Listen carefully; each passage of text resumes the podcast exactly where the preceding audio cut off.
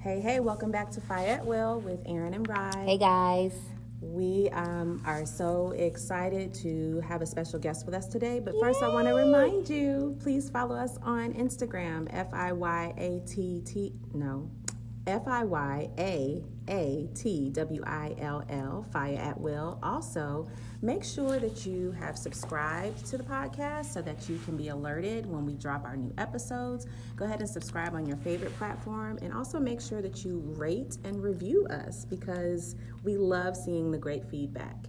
Um, So today we actually have a phenomenal guest, a friend of mine, a very dear friend of mine, uh, Yvonne Pearson, uh, entrepreneur and owner of Melange Mode, um, mother of four, wife, and cancer warrior.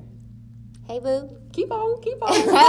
and she fine too, y'all. She, fine too. you could never tell this The woman had four. She fine, okay? oh my, the list goes on. How are you today? Hi, doing good. Yeah? doing good. Thank you so much for having me. Thank you for being this with is such us. a exciting podcast. Yes. I'm happy to be a part. Thank so you. glad Let me put on my radio voice.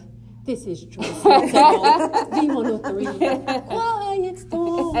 No, No, that wasn't. Oh, that, that wasn't wasn't it. that? That wasn't it, boo. That wasn't it. But so, I do admire your effort. Thank Yes. you so much. um, so I kind of want to start with um, the fact that you have four kids. You have Lula, Felice, Charlie, and Jackson, who I adore, who is absolutely beautiful. um, how old is uh, Felice? Felice is 13, And how is how old is Jackson? 4. So 13 to 4. So not only are you still going through your cancer journey, you are also running your business and you're taking care of children between the ages of 13 and 4. How the hell you doing this, girl? So the correction is, I'm not running it; it's running me. Okay, yeah. That's the way I see it. Yes. You know, so it's just me keeping up with what they're doing, what my business is doing, what Right. my body is doing. Um, so I kind of just see it that way, Mm-hmm. and hopefully just trying to catch up on a daily basis. Right. You know. So you don't you don't have any like tips for other moms out there that not even like me, that's struggling. How do you balance everything? How are you Who's not? Right. Who's not struggling? right? Show me a mom that's super organized in all the areas of her life, and please Like I'll ask her the same question, Right. you know, because we try to always have it together, and Right. sometimes that can become another obstacle. Right. You know, of course, that's what we strive for, but at this point in my life, just being okay, Right. making mm-hmm. sure that the kids are breathing, making sure that mm-hmm. I'm happy, that you know I'm healthy. Just you know, that's what I strive for on a daily basis right now. So how did you get started? What made you start Melange Mode? So I woke up at four o'clock in the morning after a feisty argument with my husband, mm-hmm. you know, and it wasn't even a, a particular argument that made me say, you know what, this is what I'm going to do. It was just that wake up call, feeling like I'm just pouring myself into my marriage, my kids, losing myself in the process that made me say, I want something just for me. Yes. You know, and Melange Mode is really a self expression of my culture because I have a multicultural background. I'm white and black.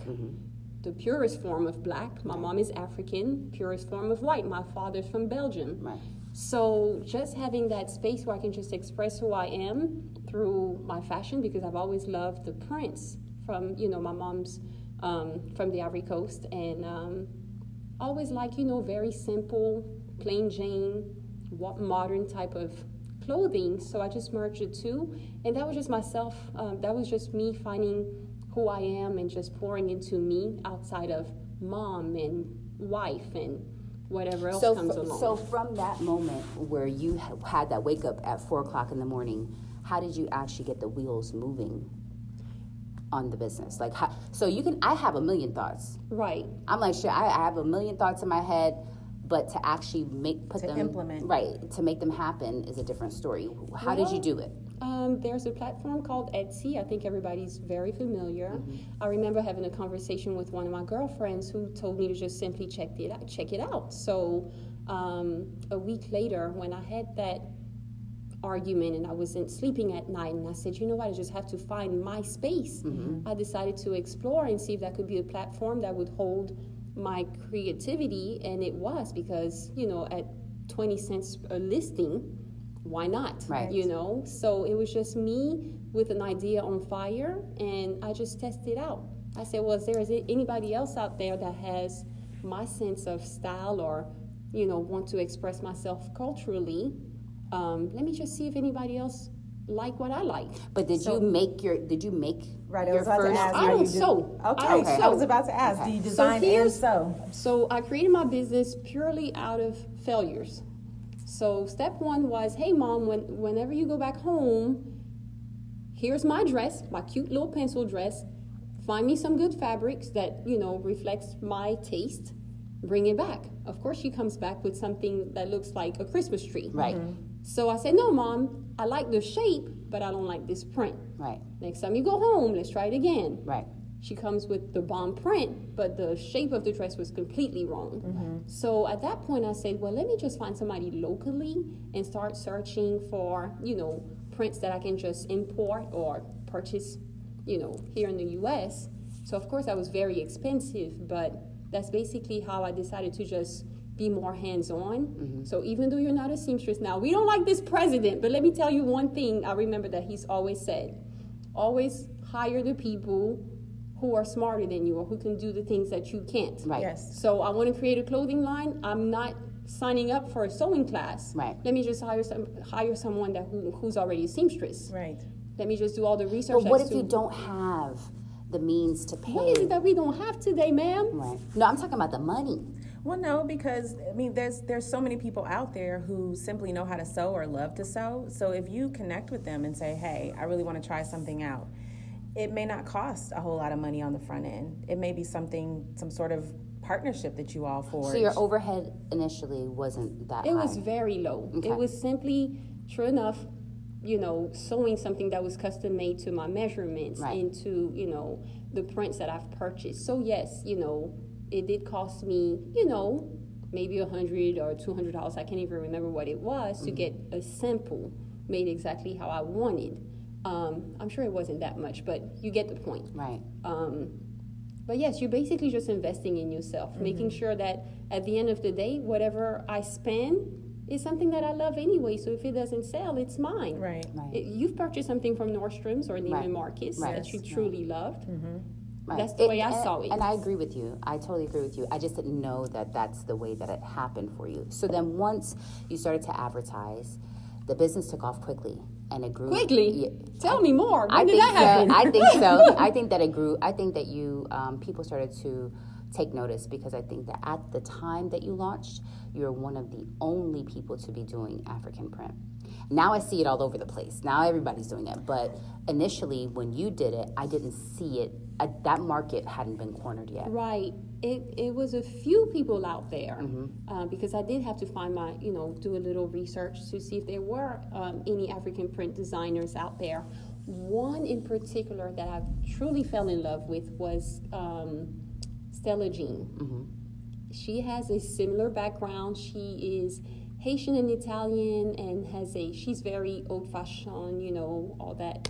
Uh, very established um, in the fashion industry, but she basically used prints um, to incorporate in her fashion line.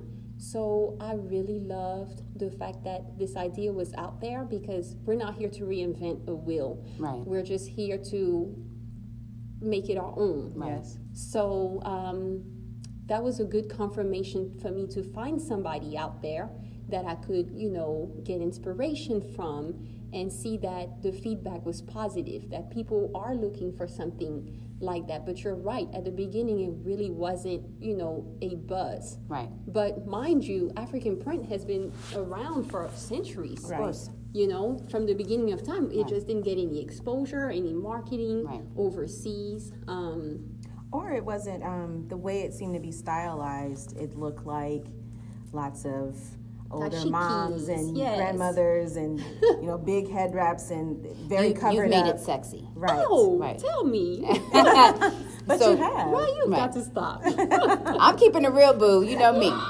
Um, so once the business grew, and um, obviously the person that you employed to make the custom pieces just for you, when you have the amount of orders I'm sure that you had at one time where there is such an influx, that person no longer can accommodate. Right. Making, oh, Yvonne, sorry, I know I hooked it up for you, but I can't make 50 pieces this week. That's just, so what do you do at that point? So I started looking for um, local solutions, um, local manufacturing companies here in Atlanta. Found a few, but of course the overhead was just so high. But that's just you know, it was just me. I just always saw it as me reinvesting in my business. Um, and I really like the concept of being able to do things local. Mm-hmm. Um, but of course, you know, you can't compete with China or, you know, manufacturing companies overseas. So I definitely, but that wasn't until three years in that I was able to find um, that type of solution for my business because, you know, when you deal with overseas and putting in a lot of money mm-hmm. um, into you know creating a manufacturing products it's expensive and you really have to trust them yes. right um, so i was so happy to have found that down the line but you're right the first year of business was so tough everything was coming out of my pocket mm-hmm. um, so i was just i just kept reinvesting anytime people would purchase I would just literally reinvest in my business a little bit at a time. Right. So, but you were able to find somebody locally that could uh, pump out larger volumes. Eventually, yes. The right. first couple of months, it was just one seamstress, then two, then three. Then I started sewing in bulk, you know, in bulk, and I mean in small numbers, um, until I was able to sew overseas after year three. Okay, and then from Etsy, you've um, created your own shop, I think, right? Like I did, right. I did, and that was very scary actually. Um, but you know, with the Instagram and social media, yes, right. Facebook, Twitter, whatever else is out there, when you're able to market yourself, I think it's important to have your own platform and just transition because when you're on Etsy, it's a great platform, but you also have so much more competition. Because not everybody goes to Etsy exactly. either, so right. you need to have you need to become more visible at some right. point. Because right. nothing really, when you go to Etsy, if I were to put in um, African print or something, thousands a lot of thousands. things come up, and I, how would I find her? Right. I would. I may stumble upon her, but it's just a possibility. So it's good that you've been able to leverage social media. So, so how did you start that though? one picture at a time. Yeah. I wish there was like that solution that everybody's looking for, you know. I think that also it doesn't it doesn't hurt you the fact that you can be your own model. I think that that is really what helped. It no, let's be real. It helped you. It helped the fact that you're photogenic. It helped the fact that in your pieces the pieces look good on you. Mm-hmm. So when the people see those pictures, they're like, "Oh, I want to look like that. I like the way that looks. I'm ordering that." So I think that that also has, you know, comes into play. You didn't have to pay anybody to model for you. You well, kind of done just... both actually.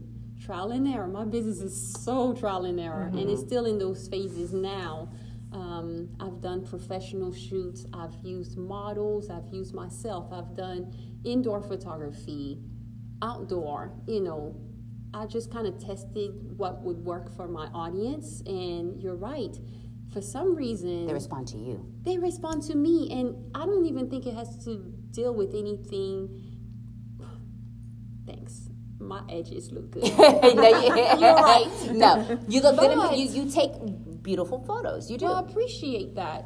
But I think it really has to deal with branding yourself. So because people you're your you. right, yes, you're and, putting your face on your brand, so you right. feel like people connect to, to your product yes. more.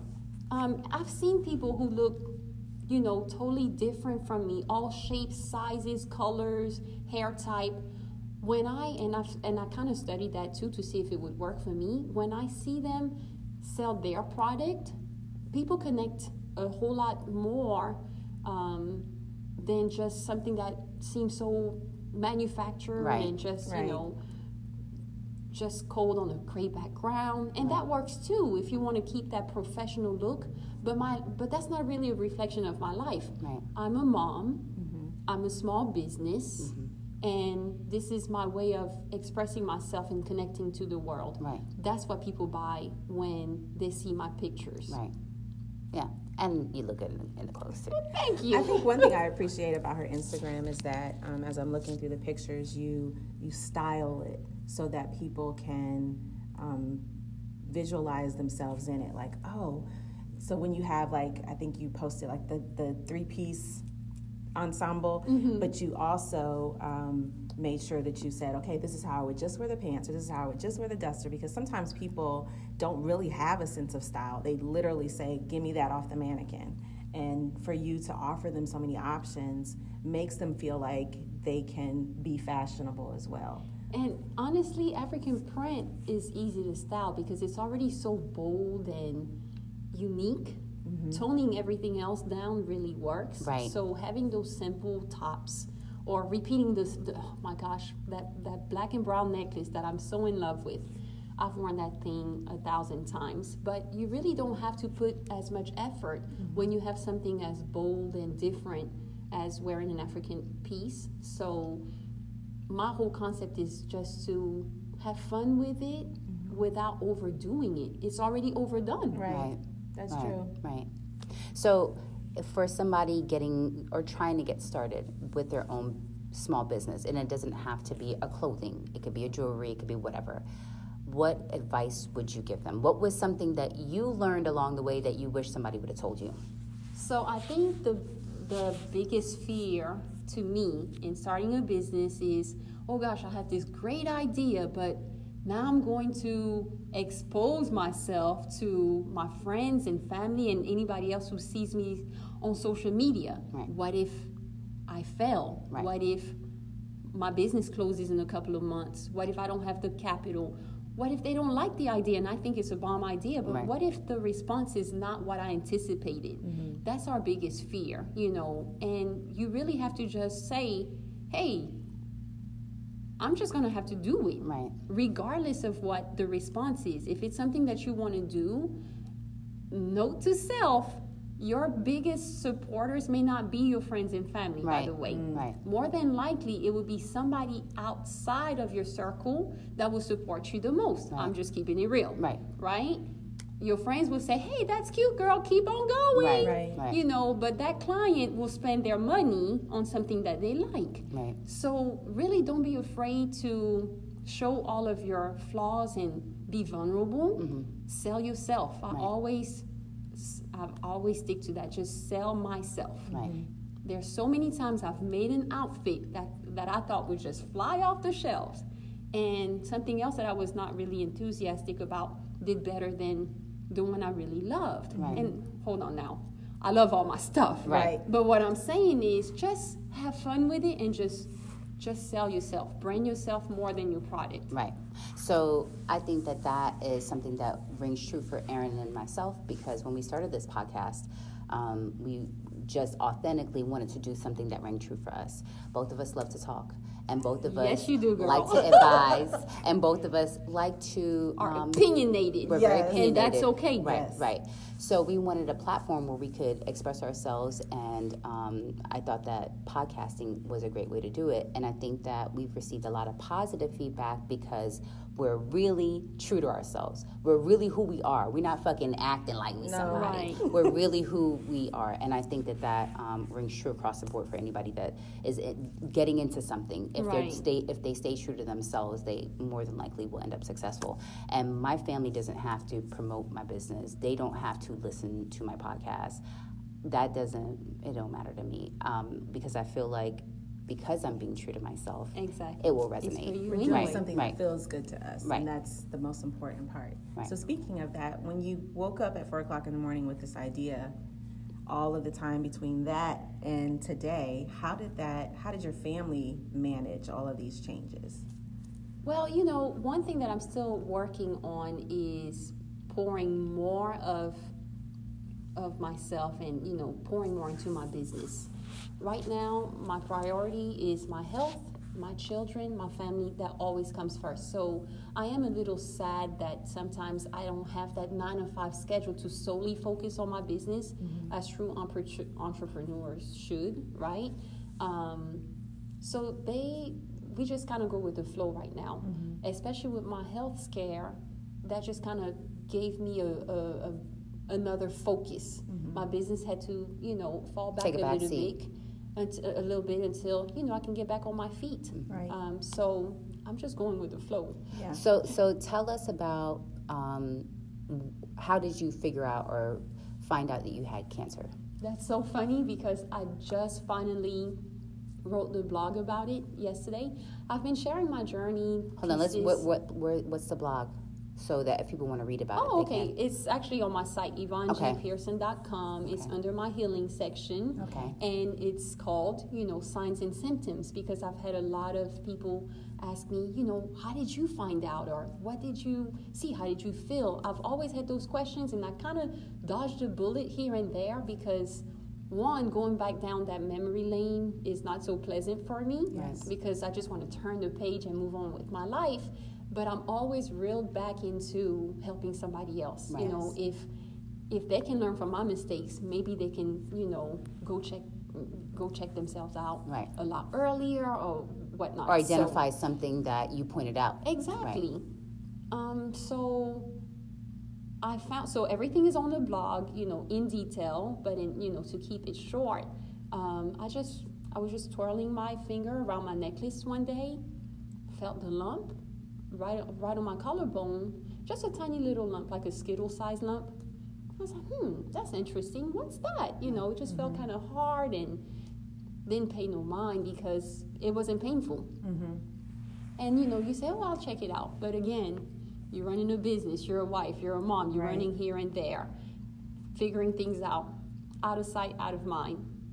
You know, but that was the first sign. Later on down the line, when I finally went to get diagnosed and everything, I realized that the signs were always there, and I just didn't pay attention to them. Tell us about some of them. All right, so number one, fatigue. Yes. But come on now, what mom blame it on isn't something fatigued? else. Right. you know but i remember vis- vividly one of one day i was cooking i wasn't even doing anything extravagant to make me really tired but i mm-hmm. sat down on the couch for like 20 minutes mm-hmm. and i asked myself i said why am i so tired all the time you know it, it was just repetitive tiredness mm-hmm. all the time mm-hmm. no jay i don't feel like having sex tonight i'm sleepy my eyes are, you know, I wear contacts all the time. So, you know, when your eyes, even if you them Right. too long, you think you're sleepy. Yes. Right. So, yes. No, it wasn't your, it weren't your contacts. You're tired because your, your, your immune system is fighting off an infection or a virus. You Right. know, all the energy is being drained to fight something off. So, those were just little signs here and there that were popping up that I didn't realize until I was actually Diagnosed. diagnosed and dealing with the whole cancer journey. Um, what's another sign? So there, there were little signs at the beginning and also signs afterwards when I thought that I was beating it off. Um, that also showed up. My feet started swelling up all the time. I'm like, well, what is this about? Okay, put your feet up. You know, just like when you're pregnant, put your feet up, walk it off. But it so it would go away, but then it will keep coming back. Mm-hmm. Constant coughing. Mm-hmm. Not like, oh gosh, I'm feeling sick, I'm coughing. Mm-hmm. Just a I just got to clear my throat. When I talk for, you know, I say a few words and I would just, Right. you know, and move on. Nothing painful. It was never painful. So I think that's that's why I kind of kept it under the radar. Right. Um, but it was just those little tiny signs. So here's a disclaimer though. I don't want you to listen to my signs and now start Googling and fall into the trends that I fell into. And now, oh gosh. Don't have WebMD I diagnose have- you. Right. Right. All of those things mm-hmm. under the sun mm-hmm. are pertaining to how I feel. Right. You know, mm-hmm. No, boo, just go drink you some water. Right. Your throat is dry. Right. You don't Right. have cancer. Right. Right. Okay. Right. So I'm just saying that, you know, pay attention to the signs, listen to the little whispers, Okay. but don't freak out about it. Right. You know, just go to the doctor. You so know, what finally led? Did anyone else notice Yes. before you went to the doctor? uh, well, yes, I did. You know, I felt a little Anyone lump. but you though? Did anyone ever look at you and say, No, at the beginning, I, it was about six months before you could actually see the lump. I could feel it, but it was so tiny. It was right by my collarbone. You could, you could notice it. And I told my husband about it. I was actually on a trip with uh, my girlfriend and her husband. So we talked about it, but you know, didn't really know what it was. You know, they told me to just get it checked out. I didn't go right away. And honestly, nothing was happening. The reason why I also don't feel bad that I didn't go right away is because a cancer cell usually grows 10 years prior to it being even visible. Mm-hmm. So it's been there all along. Mm-hmm. So, but see, I didn't know that. So when I found out I had cancer, I went through that whole beating myself up about it. Right. You know, why didn't I go sooner? Six months would not have changed anything. Right.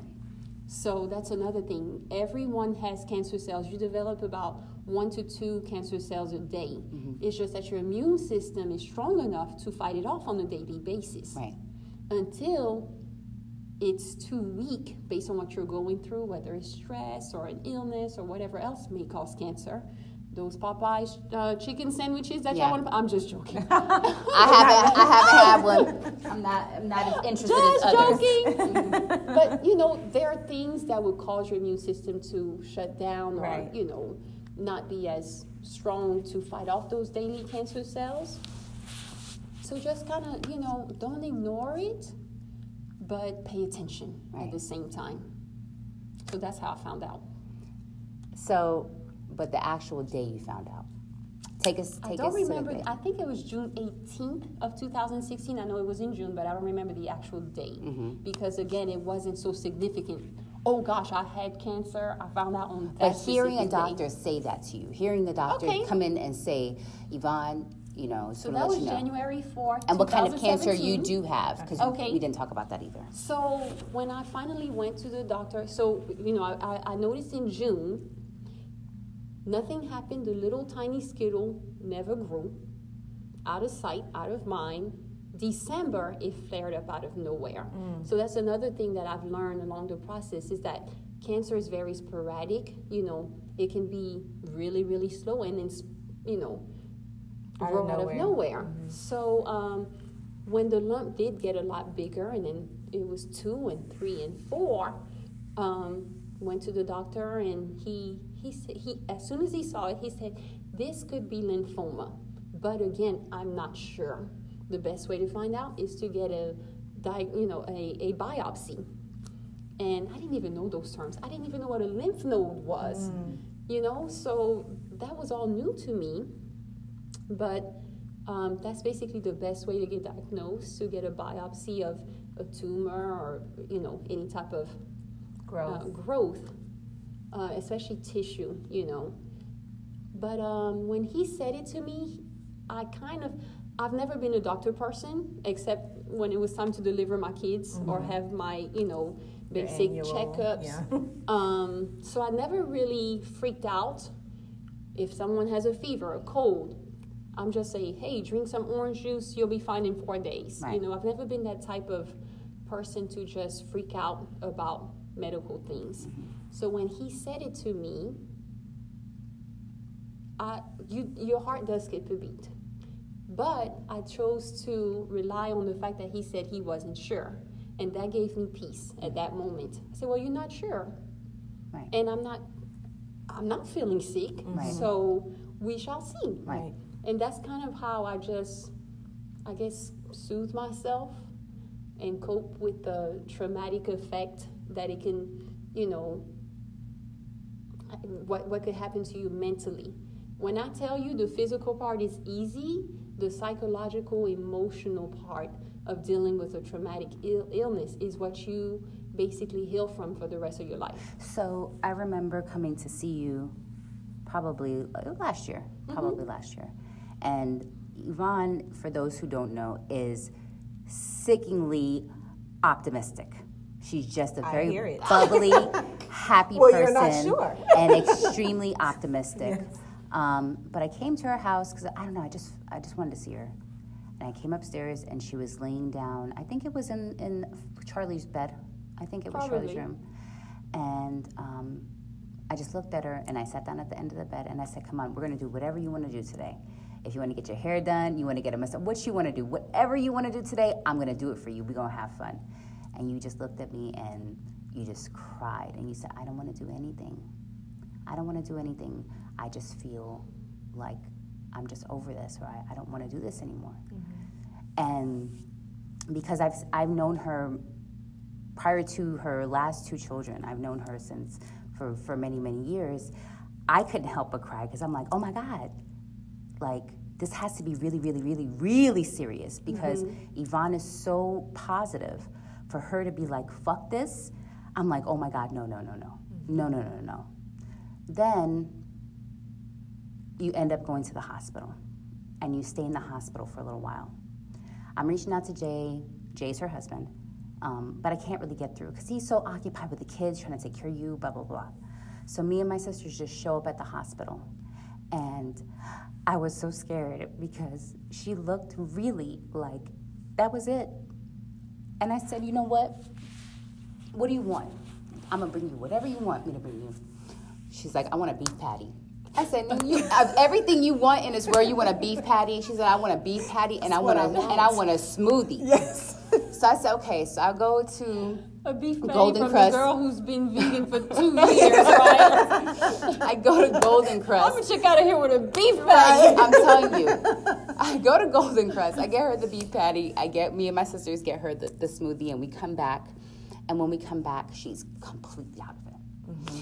And I'm like, "You want to eat that beef patty?" She's like, "Girl, give me that fucking beef patty." So I give her the beef patty, and she's at this point they medicated her, so she's telling us how she wants to go to a Chris Brown concert and all kind of stuff. And Jay, her husband, is laughing. He's like, "You want to go see Chris Brown, but my ass is here with you doing this. You you you want to come see me is what you want to see."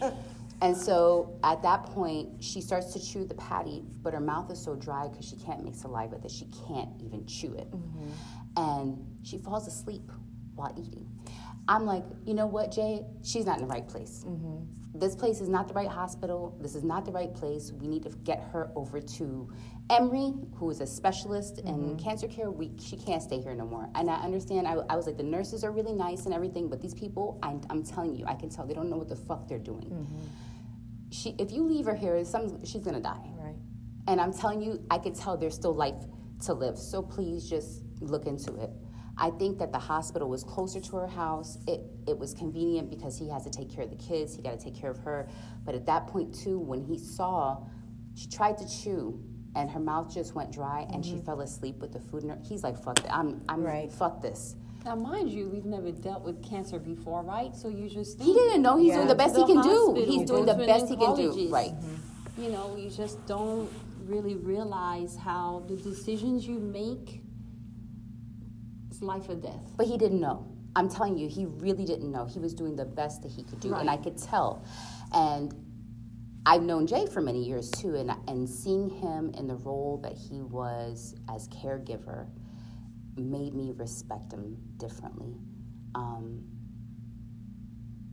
to we take talked care, about this. yeah, We talked about how different life experiences uncover other parts of your character and your integrity. right, So he's been Jay, he's been brother, son, husband, Father, father, mhm. but not this caregiver. uncovered something else. seeing him as a caregiver, it really changed my my opinion.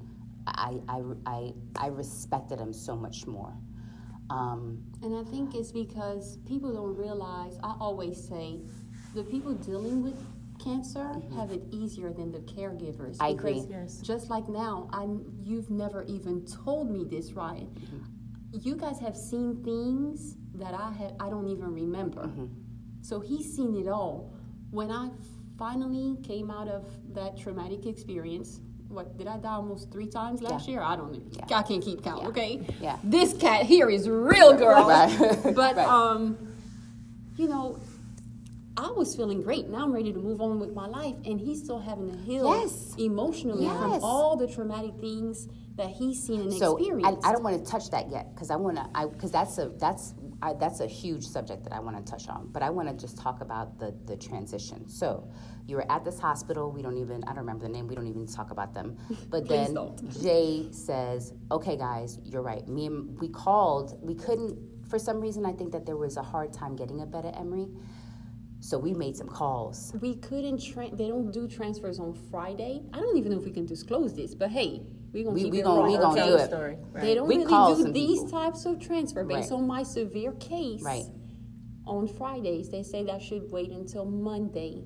That nurse was off her weekly shift, ready ready to go home. You know how they have what three four days off. Mm-hmm. She said, "I will go with her Mm-hmm. because basically the doctor did not authorize for me to go to uh, in an ambulance Mm-hmm. on my own. So this, I don't even remember this lady's name. You saved my life. She saved my life. She was off that day. That was her last shift.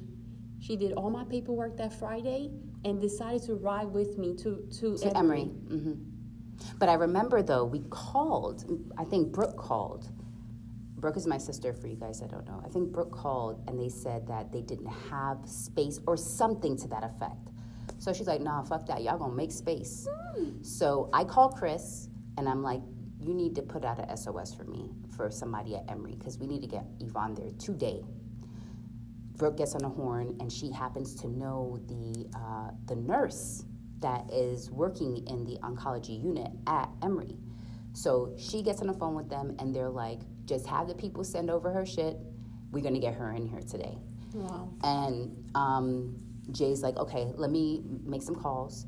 We had to have the girl that was taking care of your well, not really taking care of your girls, but watching over your girls while Jay was at the hospital. Yes, Hey, Tiana. um, we had to have her come and, and go stay with the girls and then we left because jay was because you had um, like i said at that point right there i didn't know what was going to happen and jay needed the space because you really just were in a bad space and we were like okay we're going to leave but we want you to call us he said look don't worry about yvonne i need y'all to go get these girls hair done Yes, y'all God. need to my girls they need their hair braided worry about my children please i'll take care because of Because their life goes on, Right. you know. Right, right.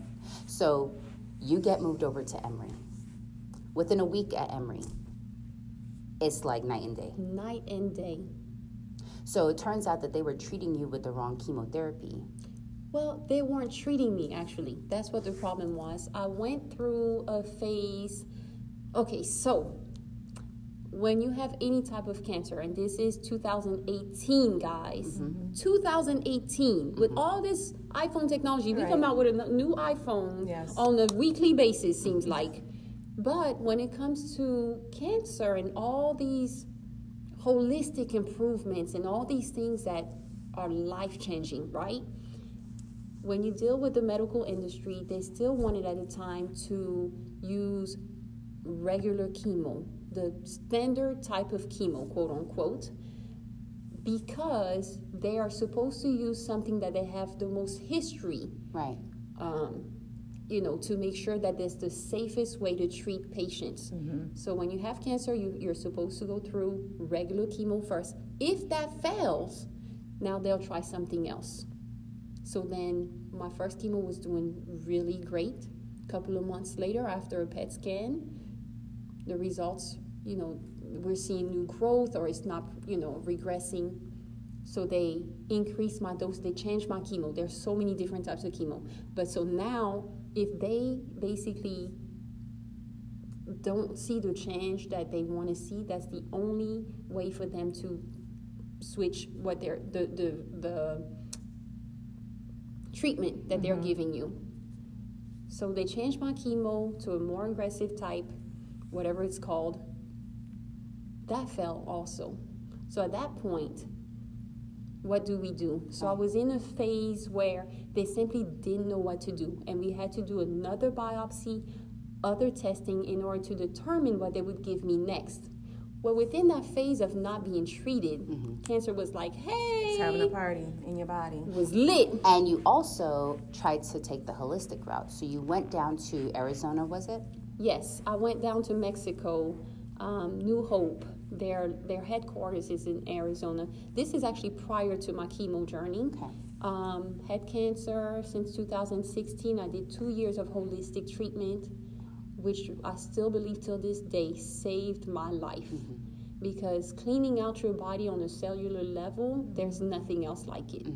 I believe that disease only enters through the holes in your body. Right. Your mouth, anus, whatever other hole you have. I don't know how many holes you got, but those Mm-hmm. are the- okay. I got the No, same no, amount no, as you got. What you talking about? so that's how things enter. That's Right. what alters your genetics and you know your whole system. So knowing that basic fact made me say, "Hey, I just got to clean up what's coming in, so that everything else can come out."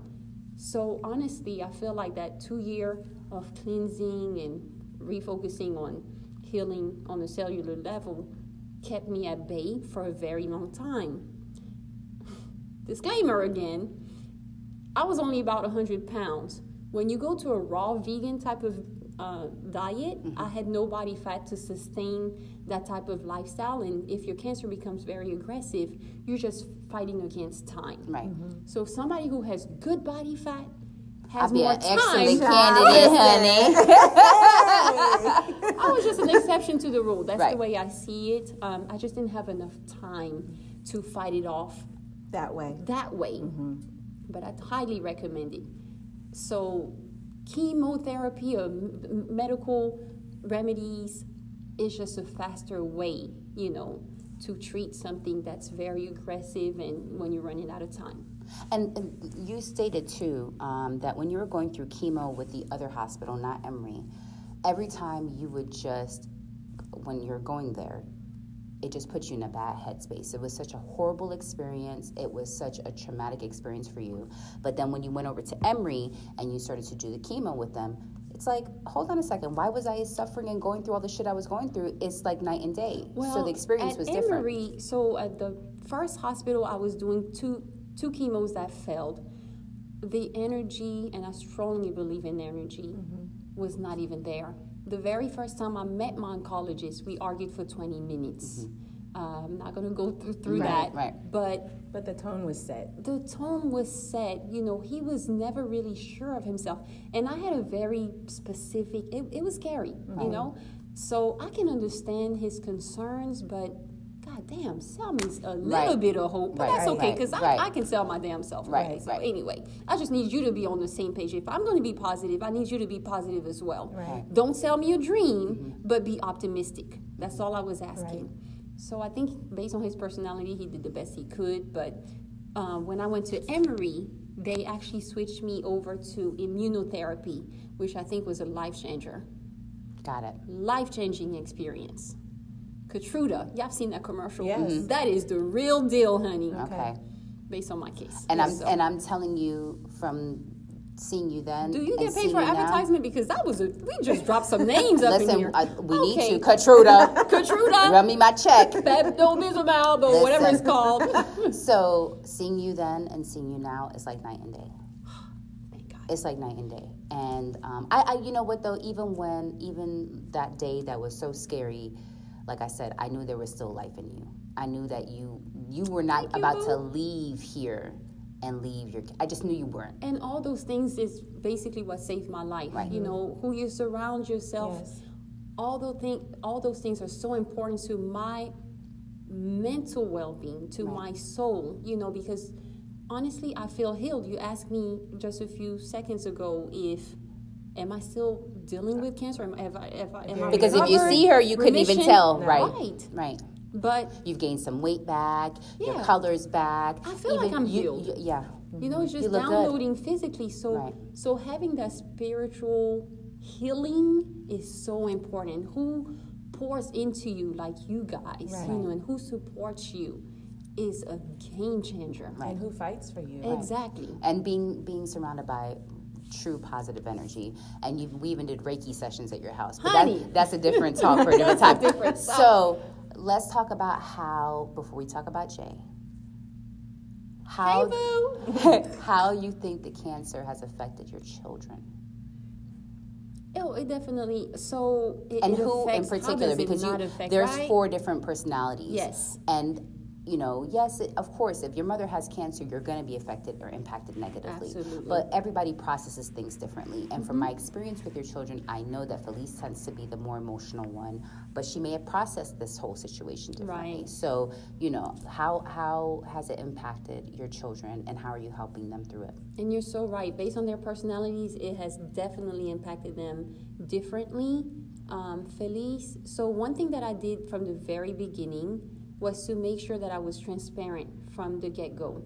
I never hid the fact that I had cancer for my children because I wanted to make sure that they had a space where they could openly talk about it. Mm-hmm. I didn't want it to be a taboo subject, and now you're dealing with all this stress, Right. not knowing if your mom will make it home today. right. So I wanted to make sure that that was a open conversation at all times, regardless of how good or bad, because I've had such a roller coaster where I was doing super great. You know, we're thinking this is the end of the tunnel, and then fall right back down to the hell pit three times, you know, so I know for sure that they've been affected. Felice, you know, being she was 12 at the time, between 11 and 13, so she definitely took a mother role, you know. I was so surprised that they still did pretty well at school. Um, and I think it's because we had a village. You know, I wasn't home, but it was so many people pouring into my household just to make sure that those kids were okay. Right. Anyway, Thank God for that. Thank God for that. Lula has always been Lula. You know, Lula- she's very outgoing. and she's not uh, she's not emotional and i'm going to tell you a story about lula so lula and omar when omar was little he had a little crush on lula. They must have been two three years old i don't know. And i hear them in omar's room playing and she said omar you better sit down right now. Yep. and omar says yes lula. Whatever lula whatever lula told omar to do he'd be like yes lula. And she was the one, you know, ever since she's been little, she would do, she never really got in trouble, but if, but if she got in trouble and spanked her, she would hold it in. We would spank her like, dang girl, when you gonna cry? But she'll hold it in and then she'll, you know, she'll eventually break. But she is a tough cookie. So I'm sure it affected her, but emotionally, I don't know where she got it from, but she's very strong emotionally. she's very strong Yes. Now Charlie, my bubble bear, she I've definitely a shi I've seen a shift. Charlie is highly emotional. Um, I could cry today, and Charlie would cry right along. So Charlie is definitely, I think, the most emotional out of the three girls. Um, I've definitely seen how it affected her emotionally within the past two years. You know, even till this day, if I cry, she'll cry right along with me, not even knowing what I'm crying about. I could be watching Oprah. Right. You know. Um, That's my personality. so yeah, she. I think she's very sensitive.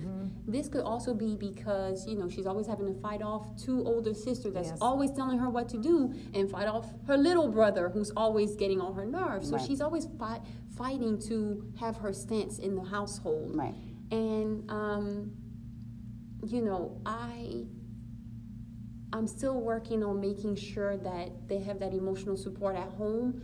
But one thing that's been super great is that at their school, they have a support system, they have a support group where they can actually go voluntarily and, you know, do something creative or talk about it outside of their did they create that for your kids or was no, that a, it was actually already oh that's amazing there. Look that's at amazing God, right? right For kids who are going through, like uh, parents who are going through a divorce, or if they lost a, a, a loved one, or you know, illnesses, anything traumatic that could, you know, distract them from their schoolwork, Right. And that's been really, really helpful. Um, and Jack, Jack is four, so. I'm You- not have you seen say, You showed me pictures. Yeah. That's my boo. He's so cute. I can't even take it how cute that boy is. oh my gosh. Jackson has been, you know, that's a mama's boy. Right. So he's definitely been connected. I'm just so thankful that he's young enough not to remember a lot of the traumatic events Or really understand it either. Uh, understand, right? But he knows. He asked me, I'll, if he sees me laying in the bed, and those were my old days, but Mm-hmm. he would see me laying in the bed and say, "Mommy, are you okay?" He would know when I'm in the bed too long Right. or ask me to you know do you want something to drink or Right. so he's very caring he Right. notices when something is wrong but not enough to understand what's going on Right. so Oh, she got an Omar Zion on her hands. Yes, because, she, um, yes, she, this little yeah. boy. When I tell you he's so cute, oh my god, and he's a ladies' man too. he's smooth honey. He's smooth. That boy is smooth. Um, so now let's talk about Jay because, like you said, to think about having to stand by somebody while they're going through something that dire. Talk to, about that that. that is. Do you know how that many articles? Sorry to cut hard. you off, but there's so many articles of you know well-known people who leave their wives, Right. you know, their partners because of these type of So, chronic illnesses. and I'm telling you, And that's not selfish, by the way. I don't think it's selfish at all. I think that it's a lot. It is a Mm-hmm. lot to stick by somebody through something like this. It takes a lot from you, and to watch somebody that you love be that ill on that level, it's like if I had to be Jay and go to that hospital every day and look at you the way that you were, I couldn't do it. I personally don't have that strength. I just could not see, and I would want to be positive, mm-hmm. and I would want to know that you're going to be okay. But to see you the way you were, and I just saw you a couple of times. You saw me with clothes on, honey. He had to see the ugly, dirty, 80 pounds, Yvonne. Not ugly, dirty, stop. Ugly, But dirty, the, the- honey. The, sick Yvonne. The sick. and to He had to wipe that booty hole, honey. That's that's real love. Yes, that's what I'm saying. To be able to do that kind of thing, but you uh, also too, you birthed four children for Jay. He kind of fucking knows you, okay? So whatever. But I also think you don't really know. You until your love is tested that way, you Mm-hmm. don't really know. You can think you know from Right. the outside, or even think you know from the experience. But I'm, I'm going to tell you, I witnessed love like that with my aunt and her husband. They were married maybe 10 years.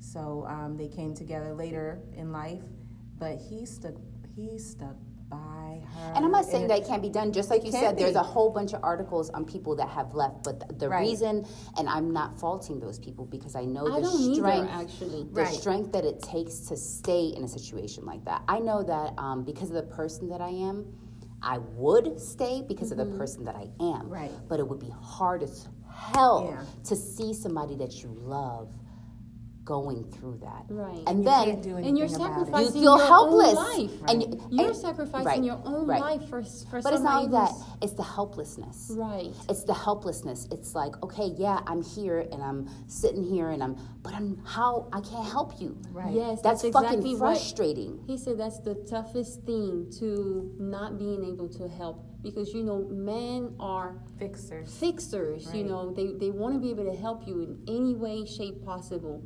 So to just be able to you know stand there and not be able to do anything about it, that was his biggest struggle. Right. So after you know everything, like I said, I saw a different side of Jay, and the truth is that he stayed strong, Uh, even in that moment. Not all the time, But did he? but well, I, I, well, I. I didn't. Well, I guess that's the side that you saw, but Yes. the, in front of everybody else, he really did appear to be very, very strong, and he just wanted to. What do we need to do?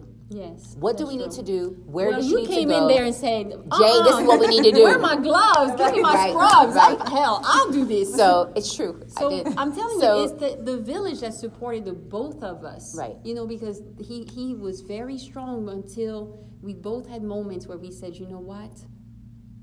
Right. What do we do from here? Right. And you guys came in and, you know, picked us up. Right. So, So- and thank you for, but you don't have to.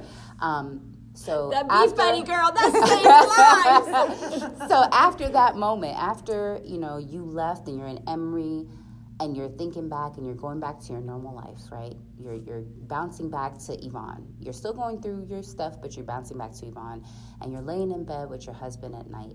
Tell me how that dynamic has changed, because it, it had to have, it had to have, and how you guys are still learning and growing and processing. Right, right. So, wow, that is a real question right there. I just have to take a deep breath mm-hmm. because I'm basically coming back from death, Right. right?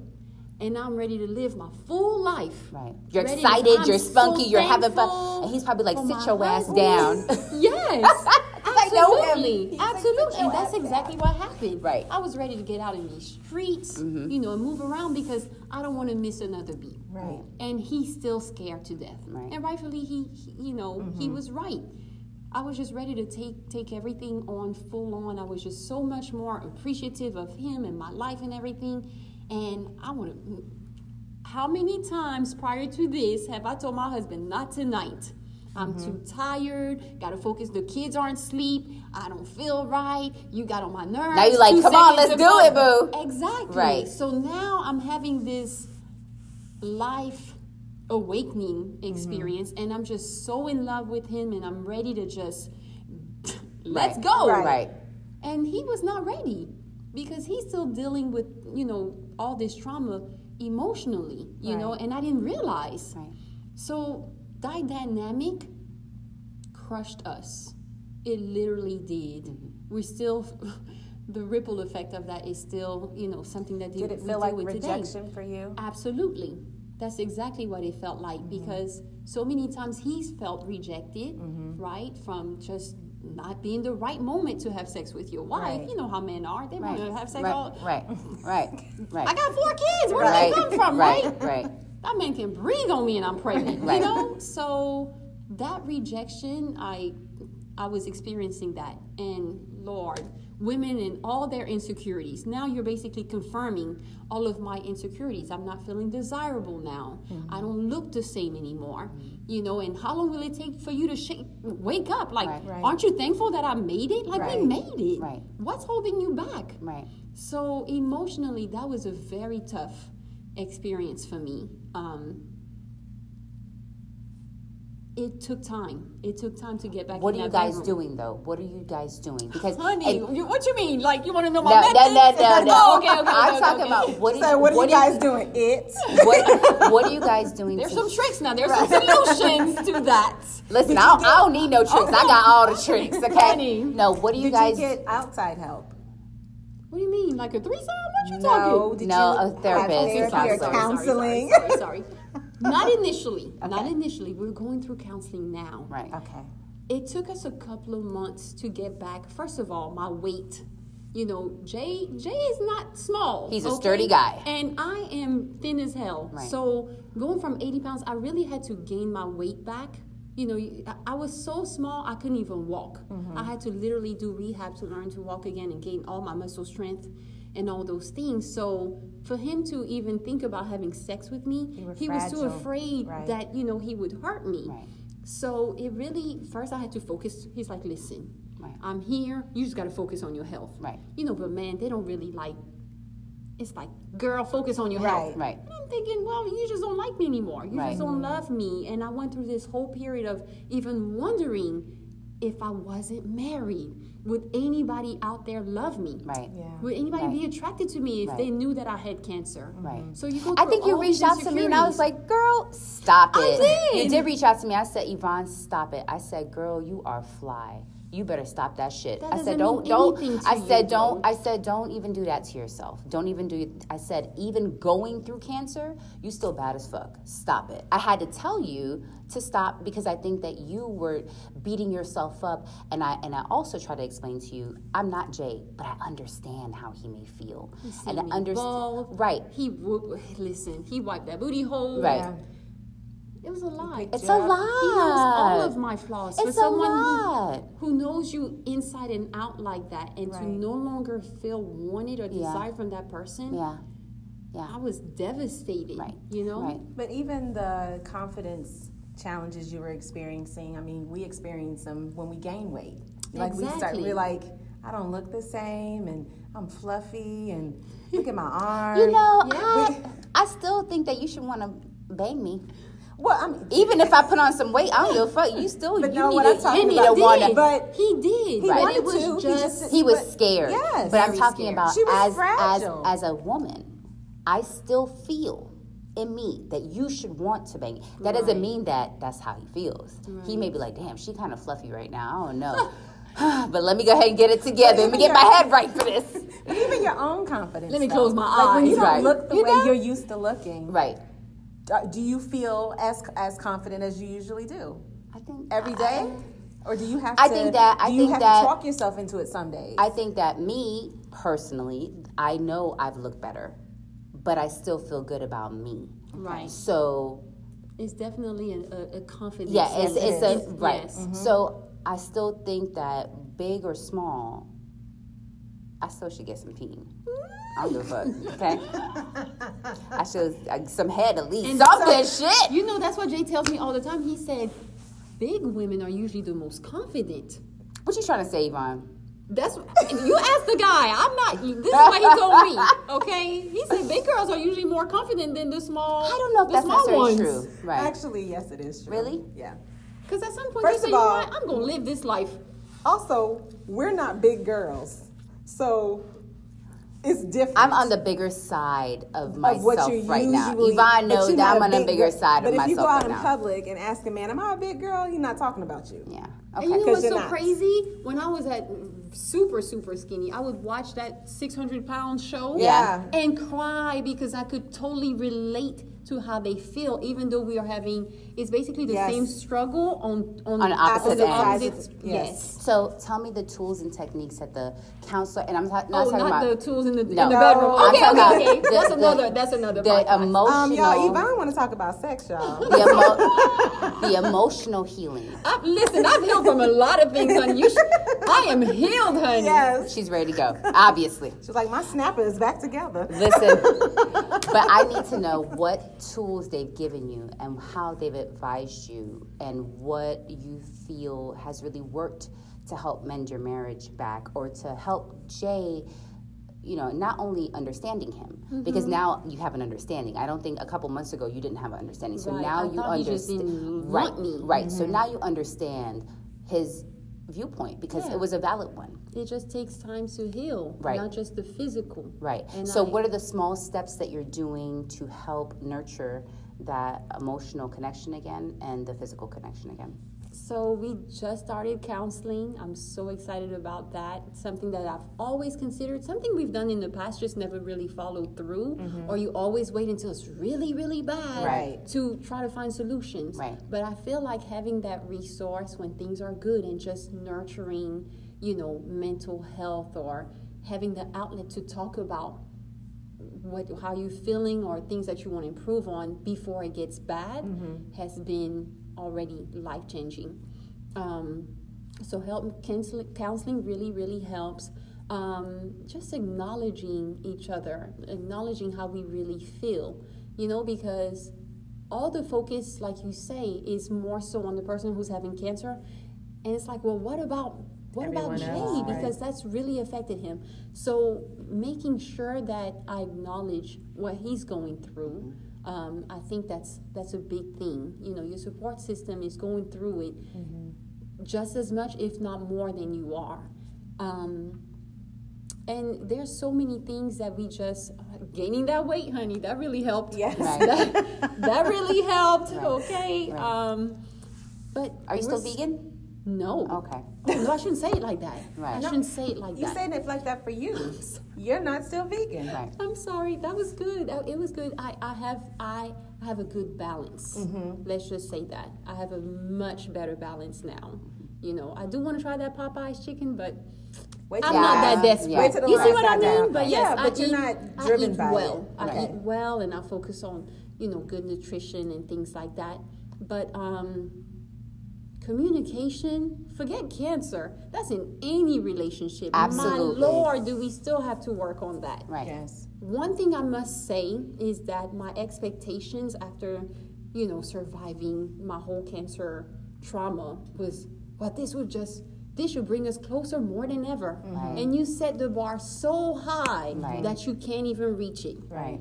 So, not having those type of, uh, you know, un- unbelievable expectations. Right.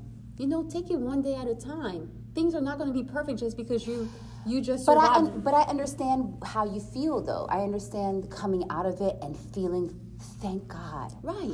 I'm ready to live. Jay, we need to go on this vacation. I need to do the booty looking at the ocean. I need to have this. We need to go ahead and buy that house. We need to go ahead and let's not You wait one more day for life anything. together. I understand that perspective. I Yes. also under the, understand the perspective of I'm scared. Mm-hmm. And I don't know what's going to happen to her. I want to, I want her to just relax. I want her to sit down. I know that she wants to do her business. I know that, but I need her to just relax for a second. So Like take you, it as it comes. you recently went to France Mm-hmm. on a on a, a holiday. How did he react to you going on a He trip? He was excited. He was excited. It was so crazy. Oh gosh. Here we go being real raw, right? On the way there, Jay said, I can't even remember what we were arguing about. That's the thing that got me.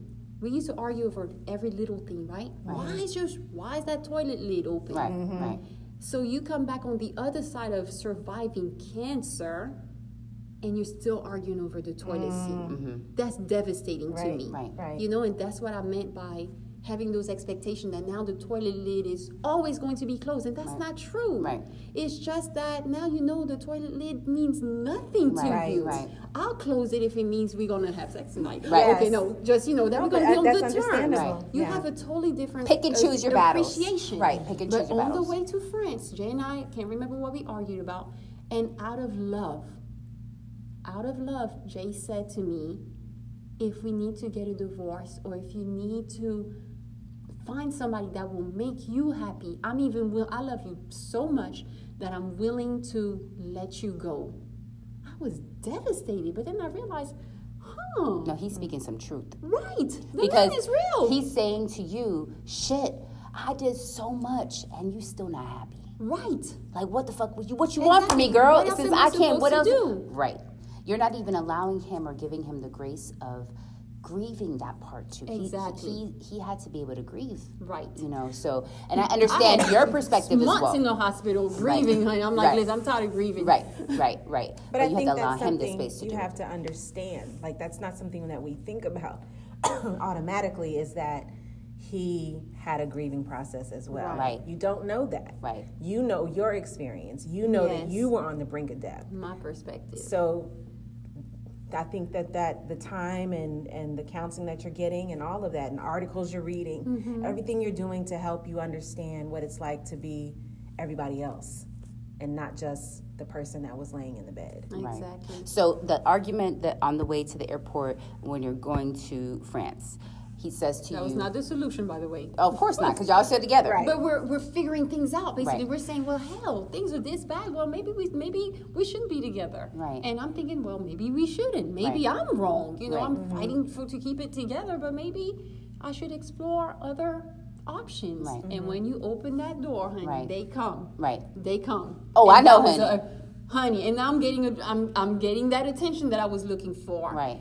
You know, and I'm thinking, oh, this feels pretty good. Right. Mm-hmm. That validation. Right. Right. Oh, wow. I'm still fly. Right. Right. I look good. I was. I'm it desired. Was, it was filling that void that I wasn't getting from who I wanted. Right. You know, and now I'm basically looking in all the wrong places. Right. Mm-hmm. And I eventually figured out that wow, it's really not Jay or this person or that person. Mm-hmm.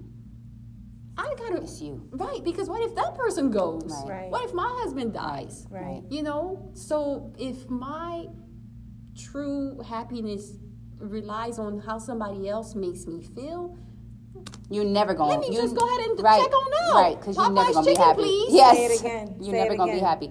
First of all, I'm gonna need you to stop bashing Popeyes. Okay, I'm 'cause sorry, I do I'm sorry, love me but some y'all are Popeyes being disrespectful. Let me tell y'all, Chick-fil-A don't even put mayo. They, they do it with a bun and a pickle. That tells you the game. Let me, t- don't y'all I be ju- disrespectful to my Chick-fil-A. Listen, I don't. They I, don't even listen. have to put mayo. They don't season what? as good as Popeyes, but whatever. We gonna we, let's not have this argument. health. We They gon' care about your health. We gonna come back to this argument. We just that's another episode. Chick Fil A versus Popeyes. It's already been done. So- Just go on Twitter, on Instagram. They're already talking about it. so, what what do you think your greatest lesson? And we're gonna wrap with this. But what do you think your greatest lesson? What was God teaching you through this? God, honey, Beyonce taught me. She said, "Stop, stop worrying about the little things." What did she say? Stop making a big deal out Of of the the little little things. things. Right. That's it right there. Stop mm-hmm. making a big deal out of the little things. Live in the present moment. If I've learned nothing out of this, this is exactly what I'm trying to do Goosebumps. now. Okay? Goosebumps. Because that's all you got. Right. That's all you got. Right. Set all your goals as high as you want. You're still Right. gonna accomplish them one step at a time. Right. So just enjoy what you did accomplish and didn't accomplish. Right. All at the same time, just finding that balance. Everything that I'm trying to do now, whether it's my relationship, mother stuff, business stuff, I'm just trying to find that balance. Right. Mm-hmm. That, that's all. That's all I can do. How has this experience, besides the finding the balance, changed Yvonne for the better? How the has better? this changed you for the better? I, I judge myself a lot less, mm. you know, and You think you're easier on yourself? I think so. I'm still something that I'm working on, but oh gosh, I wouldn't wear open toe shoes because somebody talked about my toes when I was 15 years old. Oh, girl, stop. I, I'm serious. No, but I- I The understand that. insecurities So were it real. kind of- yes, like take down all these barriers. Right. You're living. I mean, honey, look how I'm in these streets. Ashy with chipped off toenails now. Listen, That's the real person. Listen, I, you know, I've seen you everything, honey. Yes. I've seen you not. Sh- I'm I've seen okay everything, show- so I know. And you still I'm fly. comfortable. I'm more comfortable showing all my flaws. Mm. I'm accepting and I'm allowing whatever comes to me, even cancer, even if that's the journey that I have to go on, to realize how great and powerful I am, and there's still a way to connect to the divine through all these different obstacles and trials and opinions and whatever else is out there. You know, You loving Yvonne for I'm just Yvonne. loving Yvonne one step at a time. That's amazing. Chip, toenail, and everything. yes. Thank you so much. You're welcome. For doing Thank you. I Thank love you. you so much. Thank you. Thank you, my beef patty girlfriend.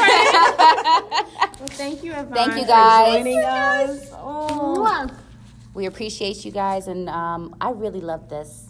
I love. It. I it. had goosebumps, all, tears, everything. I went through every mo- every motion, happiness, happiness, sadness, talk, exci- right? everything, everything. This was amazing. Thank you for But doing most this. of all, I think um, what people appreciate and what I appreciate is just sister friends. yes, and just realizing that we keep learning and growing and pushing each other. Um, Raya is a great example of that because she came in guns blazing and stood in the gap, um, and you were able to receive her friendship, and you're here to talk about it and. It's, it's an amazing thing. It's a testament to just to love and how God puts us in the pathways of people, and we don't know what it's for or why. First, you think it's just for laughs, and then here she is saving your mm-hmm, life. For So, beef patty, right, a beef patty and she a didn't even cake. eat that damn beef patty. What's That's up, all right. I went all the way across town. Don't Fi- Look at matter. we listen. Me and my sisters. Look, we gotta find beef patties for this girl. Okay, she didn't eat came in the hospital patty. room with a beef patty, a smoothie, and a cape, and was like, "We about to save lives up in this bitch." So yeah. So guys, thank you so much for listening today. Um, we co- we're gonna look forward to more episodes. Again, you can follow Yvonne. Um, she has a website. Tell us that website again. YvonneGPearson.com. And um, on Instagram, it's Melange Mode. It's Yvonne G. Pearson. I just transitioned. Oh, you Okay. did? Okay, boo. I see You you. can still find me with Melange Mode, which Right. is more so my clothing line, what I started off with. But then I realized, hey, There's so much more. I'm more than just my clothing Hold line. on, did you Let start following me from your Yvonne Pearson? Honey, I've always been following you. Oh, I didn't know. I have to I go think she, did you just change your I name? I just changed my name. Okay, Oh, so she okay, still okay, follows you, and you follow her. You just Okay. didn't even know. I didn't, you know, I, I So don't know how this stuff works anymore. I'm getting kind of old. Yes, Anyway. yes. So thank you from Fire at Will. Make sure you follow us on Instagram. Um, rate, comment, subscribe, and also leave your comments below. Um, make sure that you are DMing and messaging Fire at Will if you have any additional questions or just want to leave comments for Yvonne on this episode. Please feel free. Thank you guys. Bye. Bye.